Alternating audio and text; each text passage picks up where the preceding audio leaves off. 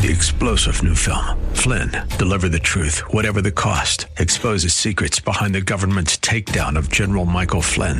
Flynn knew what the intel world had been up to. He ordered the first audit of the use of contractors. This set off alarm bells. He told the truth. He was the most dangerous person for Donald Trump to hire. They had to get rid of Flynn. Flynn, deliver the truth, whatever the cost. Available now. Watch it today. Go to salemnow.com. Salemnow.com. I know a place where we can go to lay the troubles down, meeting your soul. This is Crosswalk, Colorado Springs. Now, your host, Eric Cartier, Senior Pastor of Rocky Mountain Calvary Church. Like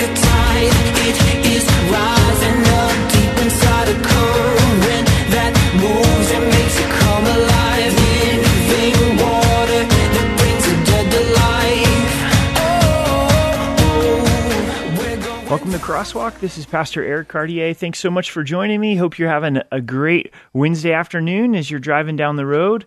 Really excited about today's show. I have Jason Churchill with me and Kurt Aichele. Hopefully, I pronounced that right. Uh, they it. pastor at Hope uh, Chapel, and really excited to have them come in and share. Kurt and I know each other from going to the same gym uh, together, Trinity Fitness. Just got to meet uh, Jason today. So, thank you both for coming in. How are you doing this afternoon? Doing great. Thank you. Thanks for having us. Been a wonderful day. That's awesome. So one of the things that I love to do on this show is just to to get pastors in and, and share what God's doing in the community and in the city. And you guys have the joy of uh, pastoring at, at Hope Chapel, and and maybe let's start with your pastoral structure because it's so unique and I think it's really cool. But uh, would you guys mind uh, sharing for me how you're set up pastorally? Sure. So um, back in 2006, we actually went through a process where we replanted as a church. And when we replanted, one of the things that's important to us is we saw in Scripture the idea of a uh, a group of elders that led co-equally. And so we made a shift from a senior pastor and you know some say a junior pastor model, but we just said we're going to go to a flat leadership. And so we have the privilege, four of us as elders, co-leading um, each using the gifts and abilities that we've been given by God in those particular areas, um, and helping one another to really carry that burden and share that burden together. That's awesome. How about you, Jason? How how does that work out for you? How do you like that? And It's been great. I, I love the accountability aspect of it. Um, I remember when we first heard of Hope Chapel when we were at another church at the time and um, hearing of this flat leadership model, and we said, "Man, that sounds incredible!" Because uh, there's that accountability between pastors, and and I love it as a pastor to be able to have the three other guys as as my elders, as my pastors as well. And so I've really enjoyed that aspect of the leadership model. That's great. So how does it work out teaching wise? I would imagine you, you share the teaching and are you guys on a teaching schedule? We do. Um, I I currently compose the key, the teaching schedule, but all four of us preach, and um, it's not quite uh, one on one off type thing, um, but it, it's a pretty shared shared table. I guess it's the best way to put it. Yeah. Um, yeah. All of us preach. And so different from maybe your own uh, experience where you think about the year, what does this look like?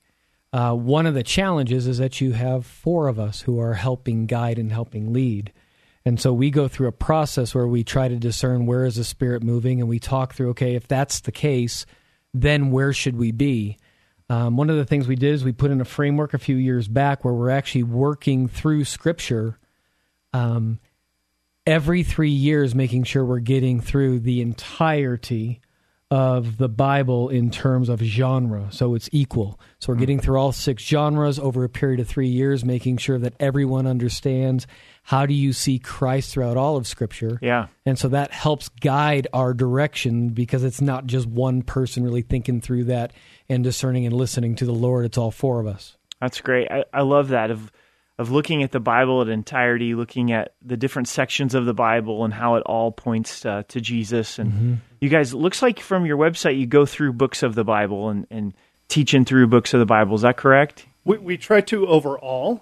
Um, so some books are larger than others. So we, Yeah. we undertook Isaiah and Deuteronomy in the last couple of years, but uh, being that we want to um, cover the New Testament and we want to cover the different genres, um, covering all of Deuteronomy at one time would take a couple years, I would imagine. So um, we, we break it up into chunks so that people are getting the historical and getting the prophetic and, and getting the New Testament. And uh, but we, we will eventually make it all the way through Isaiah and all the way through Deuteronomy.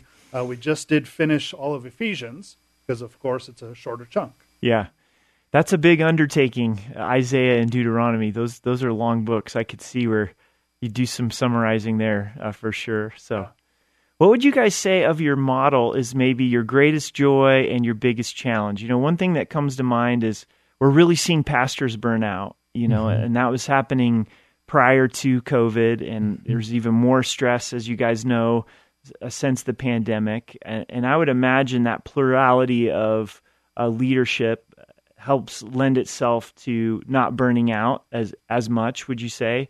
Um, but what love to hear your thoughts on on what maybe your greatest joys of the model, some of the challenges that you've experienced with with the model. Go ahead, buddy. Oh, I get to go first. you do. um, the greatest joy, um, I would say, is the relationship that we experience with one another. Uh, the the ability, like you said, to not burn out, to know that I can hand something off to mm. any of the other guys and make sure that it's going to get done, make sure that it's going to be done well. Um, the inherent trust that we have for one another, and to make sure that, that the ministry is not going to be set aside if I am sick or if I'm going through something or if I need to go somewhere.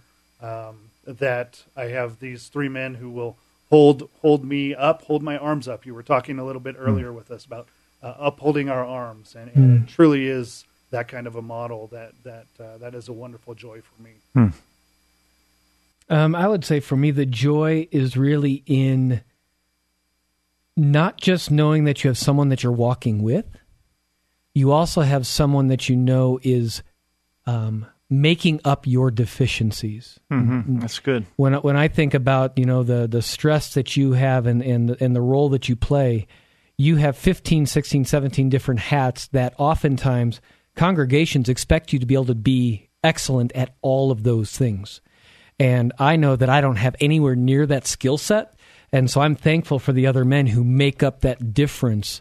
Um, and it allows me to really explore my strengths rather than just be continue to be burdened by those things that I'm deficient in. Yeah, that's really good. That's great.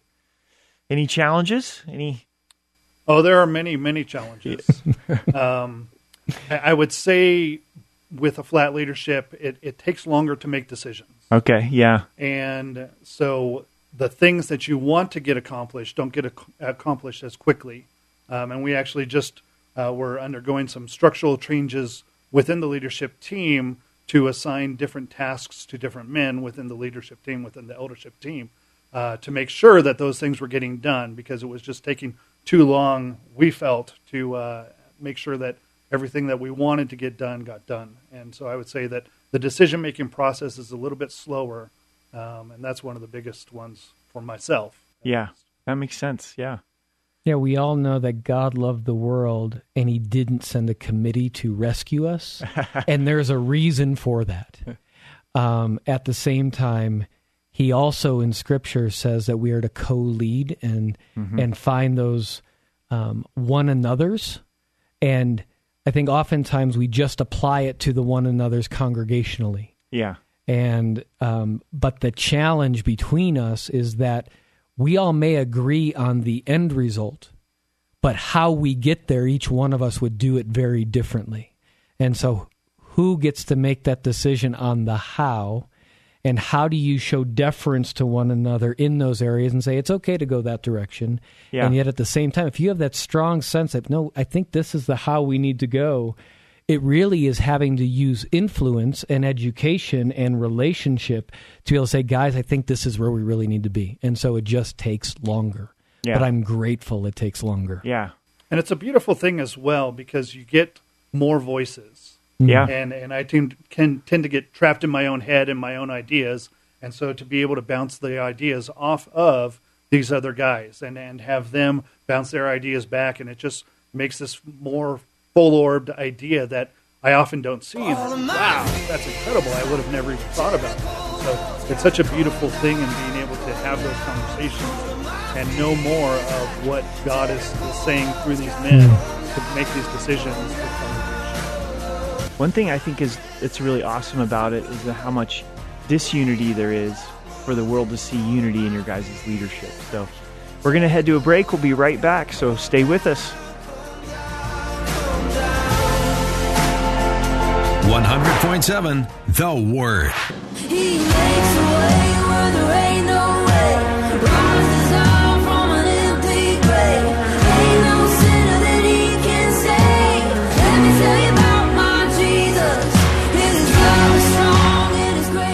Welcome back to Crosswalk. This is Pastor Eric Cartier. Thanks so much for joining me. I have Jason Churchill and Kurt Aichele with me, elders from Hope Chapel, and we were talking about their plurality of leadership and how God has used that in their church. They're located on Vickers and Academy. You can also go to their website, hopechapelcs.org. Have enjoyed getting to know uh, Jason today and have known Kurt for a while. And, and Jason, you were sharing with me just before uh, the show uh, some challenges that you've had with your health and how God's used that in your life and in pastoring. And if you don't mind, would you mind sharing that uh, journey with us? Absolutely. Um, back in, well, I used to be a construction worker, so I was a sheet metal worker, a tinner, um, for many, many years. And um, there was a year that all of a sudden I began having a difficult time holding a nail uh, with my hand. And I thought, well, that's very weird. And we, we thought all kinds of things, and, and so went in for testing. And uh, after about a year and a half of testing, um, they came back with a diagnosis of um, ALS, also known as Lou Gehrig's disease. Um, famous people who have had it are obviously Lou Gehrig and, and Stephen Hawking. Um, and so that was back in 2016, March of 2016, that I was diagnosed with ALS. It is considered a terminal illness. Um, essentially, my spinal cord has stopped talking to different muscles in my body. Okay. And so those muscles no longer get the uh, energy and the food and the um, electrical signals that they want to have. And so those muscles begin to deteriorate. So it's uh, slower for some people and faster for others. It's been very slow for me. God has been very kind in um, me still being here after six years of diagnosis. Uh, it's a pretty rare thing to see somebody uh, after six years being in the condition that I am, but I am still able to walk and, and my lungs seem to be good and, and my speech is still good. So um, the, the, difficult parts are my, my middle extremities, my arms uh, don't work too well. I, I type one finger at a time, uh, standing above my keyboard these days. Um, makes it very difficult. I, I can't grasp things. I can't hold uh, forks and knives and spoons and all all the fun stuff like that that we're used to. Yeah, yeah. Well, it's amazing, Jason. You know, it's when you shared that with me just a moment ago. It's just so sobering and amazing to see you persevering and and loving the Lord and and serving the Lord. And it's it's a real uh, testimony to God's grace and strength uh, in, in your life. And um, I can't imagine what you're going through, but I, I'm so thankful for your testimony. It, it really is. He's been so kind to me. Um, you know, when you first get uh, such a catastrophic um, diagnosis, it's it wakes you up. It makes you face death and and say where where am I at? What am I doing? Um, am I right with the Lord? Obviously, um, but what am I trying to accomplish in life, and how well am I doing at at it? And so um, I was able to God God graced me with being able to get disability pretty quickly. It's one of the very few diseases out there that uh, disability comes fast, and it came fast for us. And so um, I was able to get out of the construction industry. My son was incredible during that time. He he took the business from me and was able to supply for our family for Wow. um, several years there, and and so uh, he's just such such a man of God and was such a blessing to us um, in in being able to care for the family when I did not have the physical ability to anymore. Um, and what has happened since then is it's has, has given me more time to focus on ministry, on preaching, on Hope Chapel, and caring for the people of the church. And, Yeah.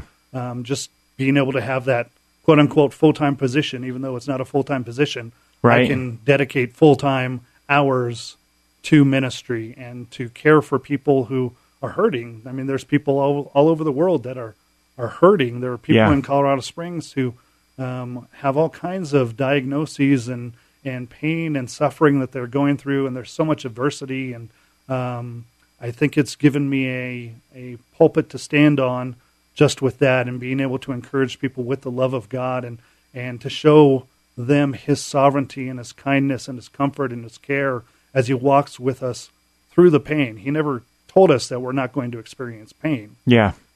he told us that he would walk with us through the pain, and um, that is a big part of this. Is is the destination is already set. We we all know the destination, Yeah. but it's the journey to the destination that is at question. And will we walk our journey with Christ? Because He's there. He's there to strengthen me. And um, when when it gets frustrating, and when I have difficulties doing the normal things that we all take for granted in life, and I get frustrated, He's He's there to stand by my side and to comfort me and to love me and, and to care for me and, and obviously my my wife and, and my kids, Jennifer, my wife.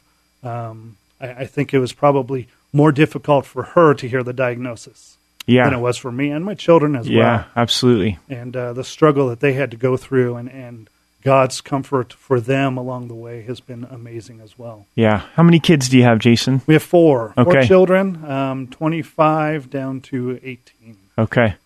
What really stood out to me as you were sharing is we know the destination as believers, but it's the in between, it's the journey, and the question is, are we going to walk with Jesus through that uh, that journey? And that's that's a powerful testimony. I'm sure there's several people listening right now that you know have a a diagnosis that's just rocking their world, you know, and you're really speaking right to them uh, this afternoon. You know. Yeah, the, one of the things I'm preparing this week for my sermon is is I'm talking about the gap between promise and reality, um, and it's a concept I heard of several years ago, and it's really true. We're in the gap. We're sitting in the middle of a gap, and we have the promise, and yet we're not yet experiencing the realization of the promise. Yeah. And so, how do we live with that realization in in in our view, in our focus? Um, the realization that Christ is going to come and He's going to take us and and uh, He's going to walk with us along the way too. Though, Yeah. yeah, That's really good. I think of Abraham and Sarah. They had this promise of a child, but there was this gap of all this time before that took place. But Abraham continued to believe the promise. It still affected his daily reality. He didn't waver, which was amazing. yes. You know, yeah, that was Uh, incredible. yeah, that's awesome. Well, thanks for sharing uh, your story, Jason. And and Kurt, do you mind sharing a little bit of what daily life's like for you? I know you're bivocational. Uh, God's blessed you with several uh, children. You know, observing your life from a distance, I've often wondered how do you juggle it all? So how do you do it all? Um, you have to get really good at wearing different hats at different times. Um, you know, having the privilege to both serve and care for people pastorally, that is a calling. It never leaves you. And so I actually get to see that in the in the workplace with my role, uh, quote unquote, professionally, I get to pastor people there as well. And so it's not something that you ever step away from. Um, I think the, the the the benefit is that um, because there are two distinct poles in one sense, um, it actually has prevented either one of them from becoming my identity. Hmm, and good. so often, whether it's in the workplace or, or as a pastor, you can allow that thing to become defining who you are. And so, because there's two sides to it, um, God's very kind in the sense as generally when when wo- you might be struggling in one, I know that I can go to the men and say, "Hey, here's what's going on." At the same time, when life rocked our world to get us to a point where we were at, I also had this stability that was in the workplace that allowed me to say, "Okay, God kind of keeps that foundation." And in both cases, it pointed back to His kindness in providing stability, where stability isn't necessarily seen. Hmm, that's really good. So God's really used it to really balance your identity and allow your identity to be found in Him as opposed to what you do. Yeah. Correct. And you know, oftentimes you say, what is that prioritization? You have a relationship with the Lord. And I found myself when I wasn't serving in this type of capacity, you know, 25 years ago, it was the Lord and then it was work. Right. And even after I got married, it was still the Lord and it was work. And then, then you have your marriage. Yeah. And it was as I made that shift into bivocational pastoral ministry and then working in the workplace that I realized it was really the Lord, then it was my responsibility to lead my bride and then my family, and then it was the church. Yeah, that's good. And that helped. That's awesome. You're listening to Crosswalk on 100.7. We'll be right back. Stay with us. This is Crosswalk, Colorado Springs on 100.7. The Word.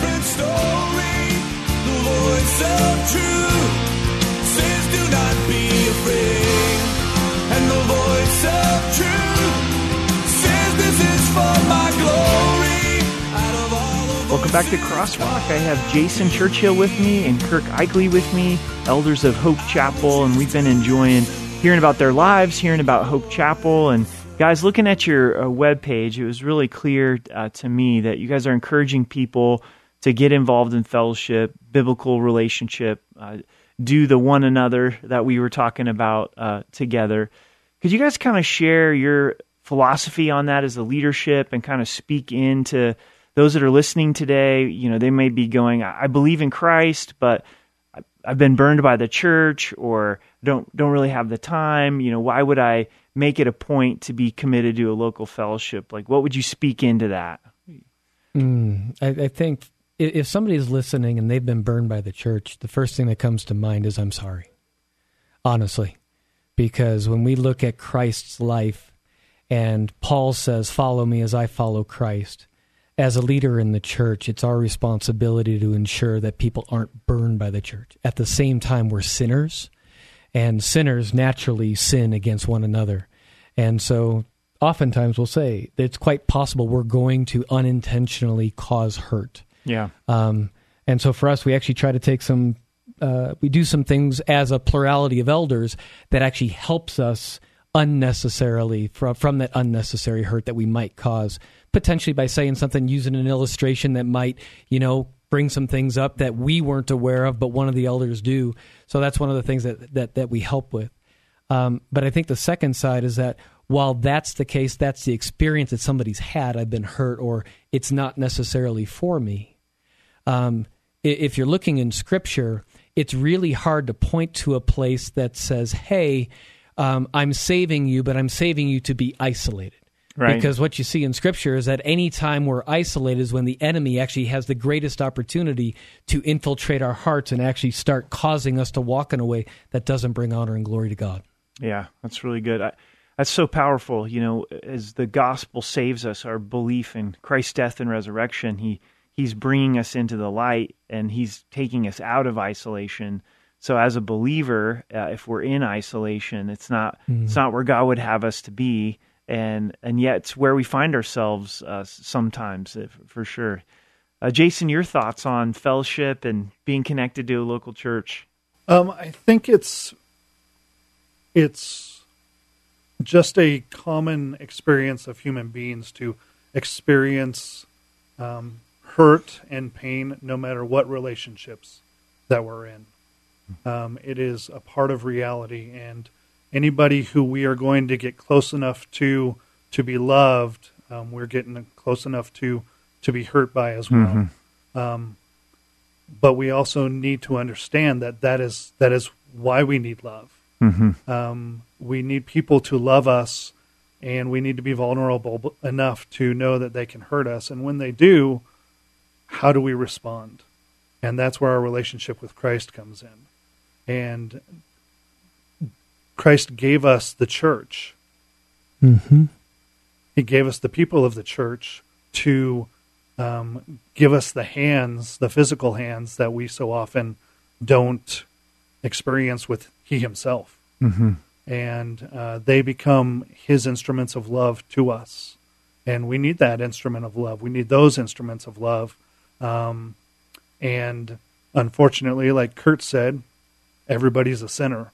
And so people are not going to treat us the way we want to be treated. People are going to treat us in a way that hurts us.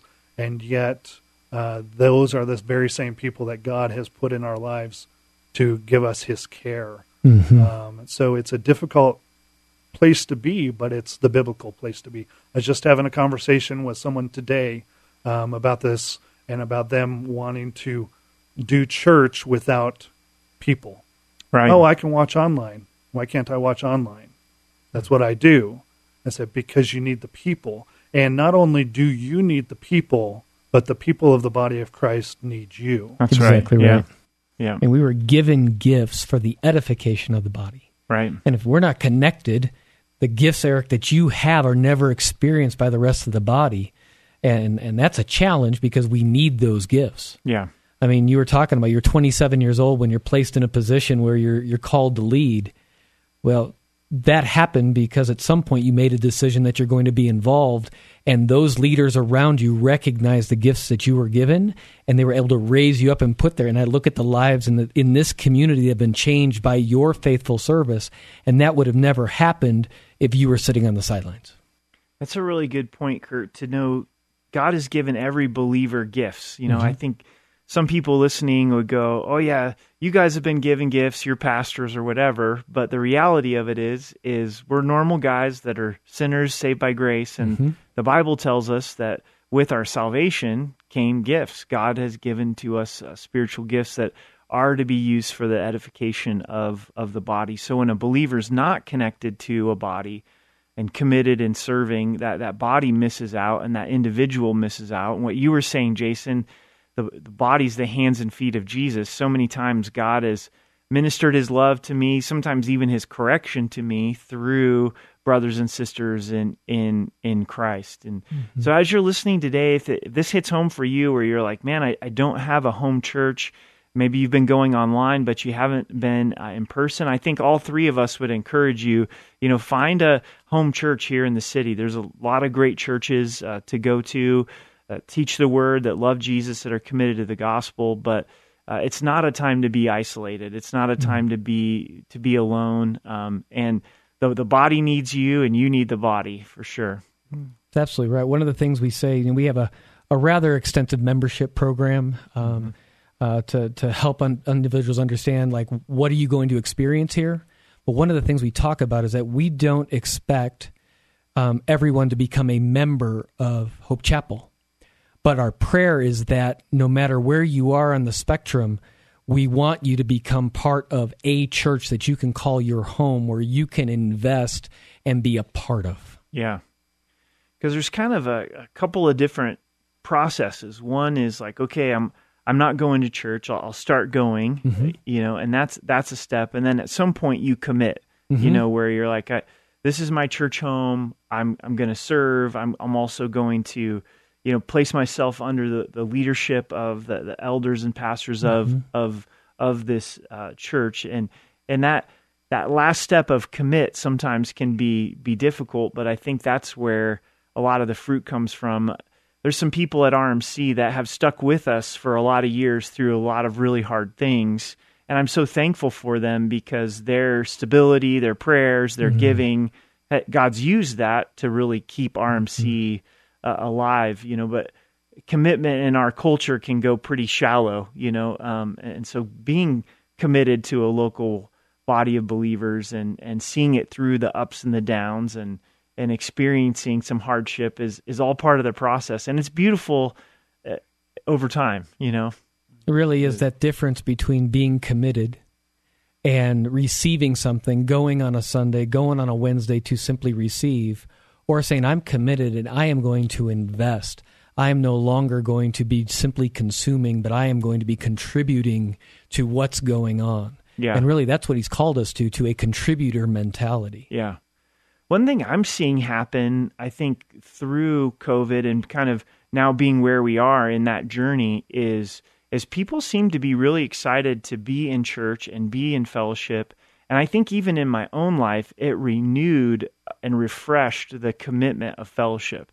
It was like, oh, this is so great to be together with believers. And maybe I took it a little bit for granted prior, but it does seem that the people that are coming to churches are really excited to be there and plug in. And are you guys experiencing that as well? Absolutely. Um, it was it was difficult, wasn't it? Yeah. The, those six or eight or ten or twelve whatever weeks that uh, we weren't getting together with the body on a Sunday morning, and uh, truly at that point went, "Wow, um, I see for the first time, perhaps, the importance of the people, the body of Christ, of a touch, of a smile, of, of a handshake, of um, having someone face to face. You're listening to Crosswalk, and we're going to head to a break. Please stay with us. Crosswalk, Colorado Springs on 100.7. The Word.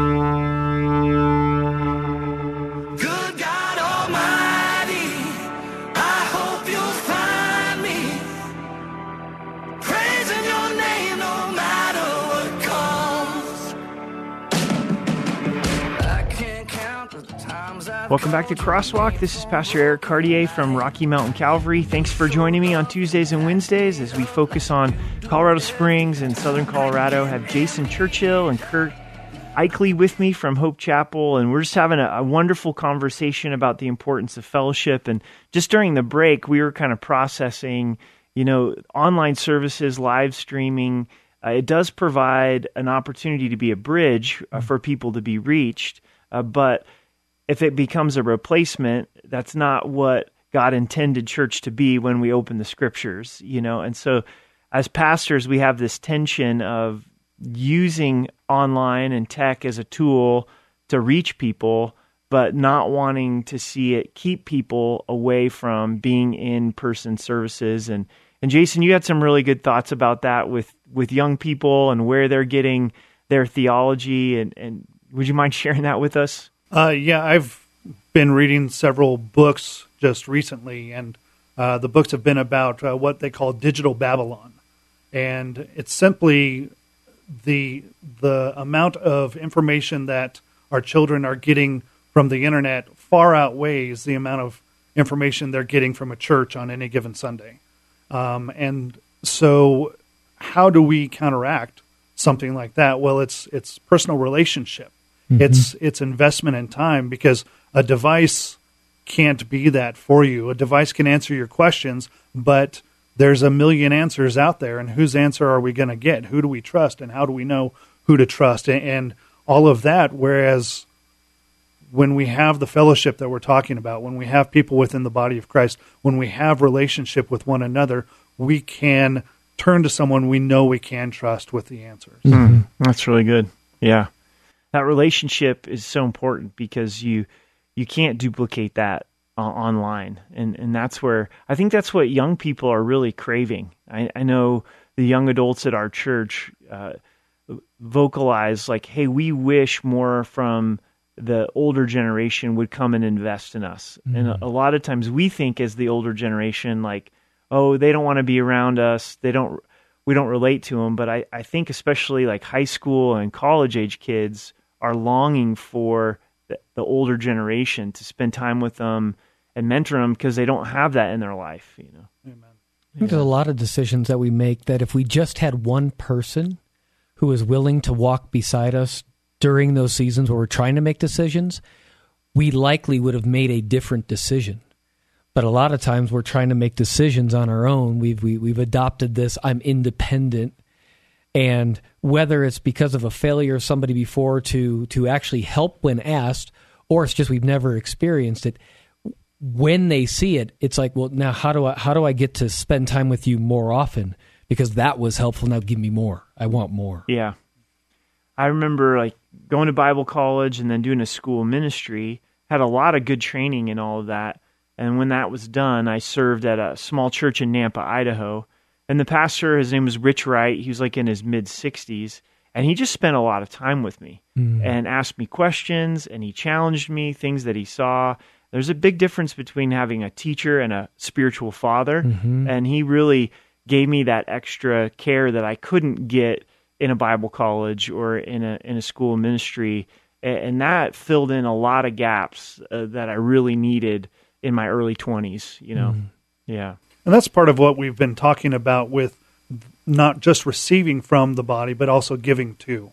yeah, And it's that relationship aspect that you can disciple someone as well as being discipled by someone. And it's that relationship, and it's someone walking with you through the pain and, and comforting you in, in the sorrows and the adversities and, and rejoicing with you in the good times that, mm-hmm. that a digital screen can never provide for us. What would you say to someone who's listening that's like, okay, I get the message. I need to be in a local church. Uh, I where do, where do what do I do? You know, say they come into Hope Hope Chapel, they come into RMC. You know, Kurt, how would you encourage them? To, how can they overcome that barrier to allow it to become a home? You know? Um, you know, I, I think there's a couple ways that they can do it. Number one, um, I've watched somebody walk into a men's group and basically just share their entire story. That was not normal. Like that's Hmm. Yeah, not yeah. that's not where most people start. But I'm grateful because it actually allowed the men to come around and say, "Okay, now we know how to care for you." Yeah. Um, I, I I think one of one of the ways it's helpful is to to try to find someone and be willing. In what I what I often see is people come in, they sit down, and they're almost expecting people to kind of descend upon them. Right, and then so that, and, and yes, the the, the the the the local congregation should be paying attention, should be seeing those things, but oftentimes you're relational people, and so you're making eye contact with the person you're in discussion with, um, we all know that if we're talking to somebody and every three seconds somebody's saying hi to someone else, you actually don't feel cared for. So, Yeah. so in that environment, you'd hope that someone would be just making eye contact and carrying on that conversation. So there's a responsibility in the congregation to go say hi. But if you're new, find someone who's not in that congregation and introduce themselves. And Yeah. maybe it's the question of, I'm curious, how long have you been coming?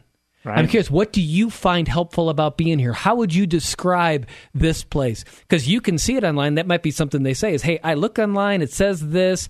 I'm curious. Does that really play out? Like, like Right. help me understand. Like, what's the fraud factor here? Yeah, yeah, that's really good. I I think uh, we all we always want people to come to us, right? Mm-hmm. But uh, being able to go to others, and I really see that at RMC. It's like people that take that step uh, to get into a connect group, you know, a home fellowship group, uh, to start serving.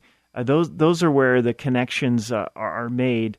Uh, you you can go to a, a church here in the city for for years and attend a service and not make any relationships. It it really takes that that next step into a men's study, a women's study, serving, a home fellowship, for it to start to become more personal. Yeah. You know, we are meeting this morning. We've been going through the 1689 uh, confession for a number of years now. We go just paragraph by paragraph.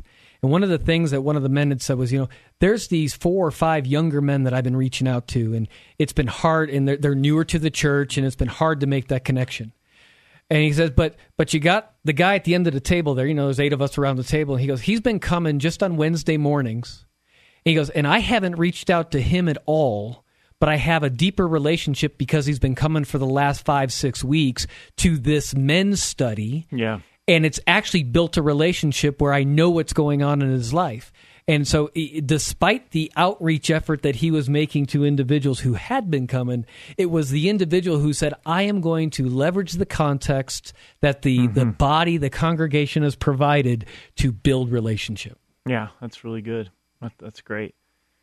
You know, and what comes to my mind is the old saying, it's hard to drive or steer a parked car, right? You know, like there's there's no momentum. It's it's hard to steer uh, the wheel, especially before power steering, you know, dates me a little bit, but you know, if there's movement and there's momentum, then there can be steering, you know. And so if if you move in the direction of being at a local church, getting involved, God will be faithful to start to steer and direct and, and also he'll give you wisdom of where to make adjustments. But if, if you don't make a move, if you stay at home, don't get into an in-person service, uh, you're not going to experience that, that move of God in your life as if you were to take that step of faith and step into fellowship. So, And I would imagine in your own walk, you didn't start by preaching. Like that Right, wasn't your yeah. first step. yeah. And so I think some people also come saying, okay, these are the gifts that I have.